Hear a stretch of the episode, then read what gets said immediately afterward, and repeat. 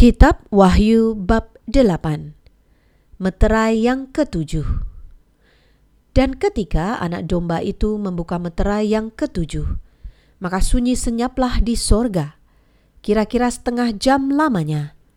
Lalu aku melihat ketujuh malaikat yang berdiri di hadapan Allah, dan kepada mereka diberikan tujuh sangkakala. Maka datanglah seorang malaikat lain, dan ia pergi berdiri dekat mesbah dengan sebuah pedubaan emas, dan kepadanya diberikan banyak kemenyan untuk dipersembahkannya bersama-sama dengan doa semua orang kudus di atas mesbah emas di hadapan tahta itu. Maka naiklah asap kemenyan bersama-sama dengan doa orang-orang kudus itu dari tangan malaikat itu ke hadapan Allah.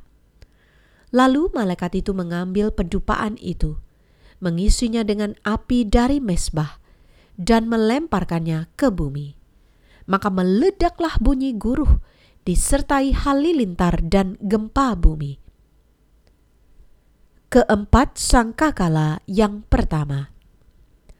Dan ketujuh malaikat yang memegang ketujuh sangkakala itu bersiap-siap untuk meniup sangkakala Lalu malaikat yang pertama meniup sangkakalanya, dan terjadilah hujan es dan api bercampur darah, dan semuanya itu dilemparkan ke bumi.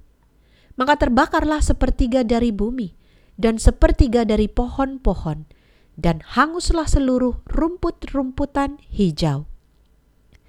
Lalu malaikat yang kedua meniup sangkakala, dan ada sesuatu seperti gunung besar yang menyala-nyala oleh api, dilemparkan ke dalam laut, dan sepertiga dari laut itu menjadi darah.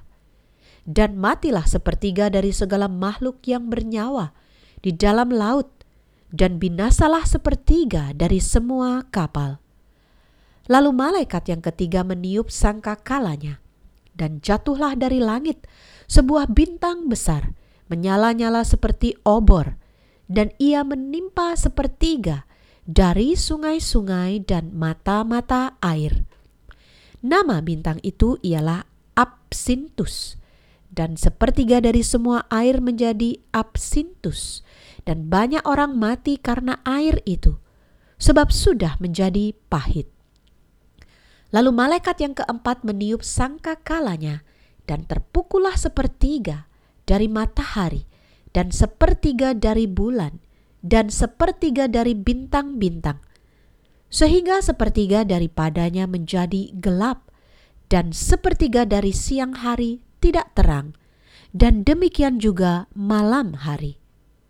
Lalu aku melihat, aku mendengar seekor burung nasar terbang di tengah langit, dan berkata dengan suara nyaring, "Celaka, celaka, celakalah mereka!" Yang diam di atas bumi oleh karena bunyi sangkakala ketiga malaikat lain yang masih akan meniup sangka kalanya. Demikianlah sabda Tuhan.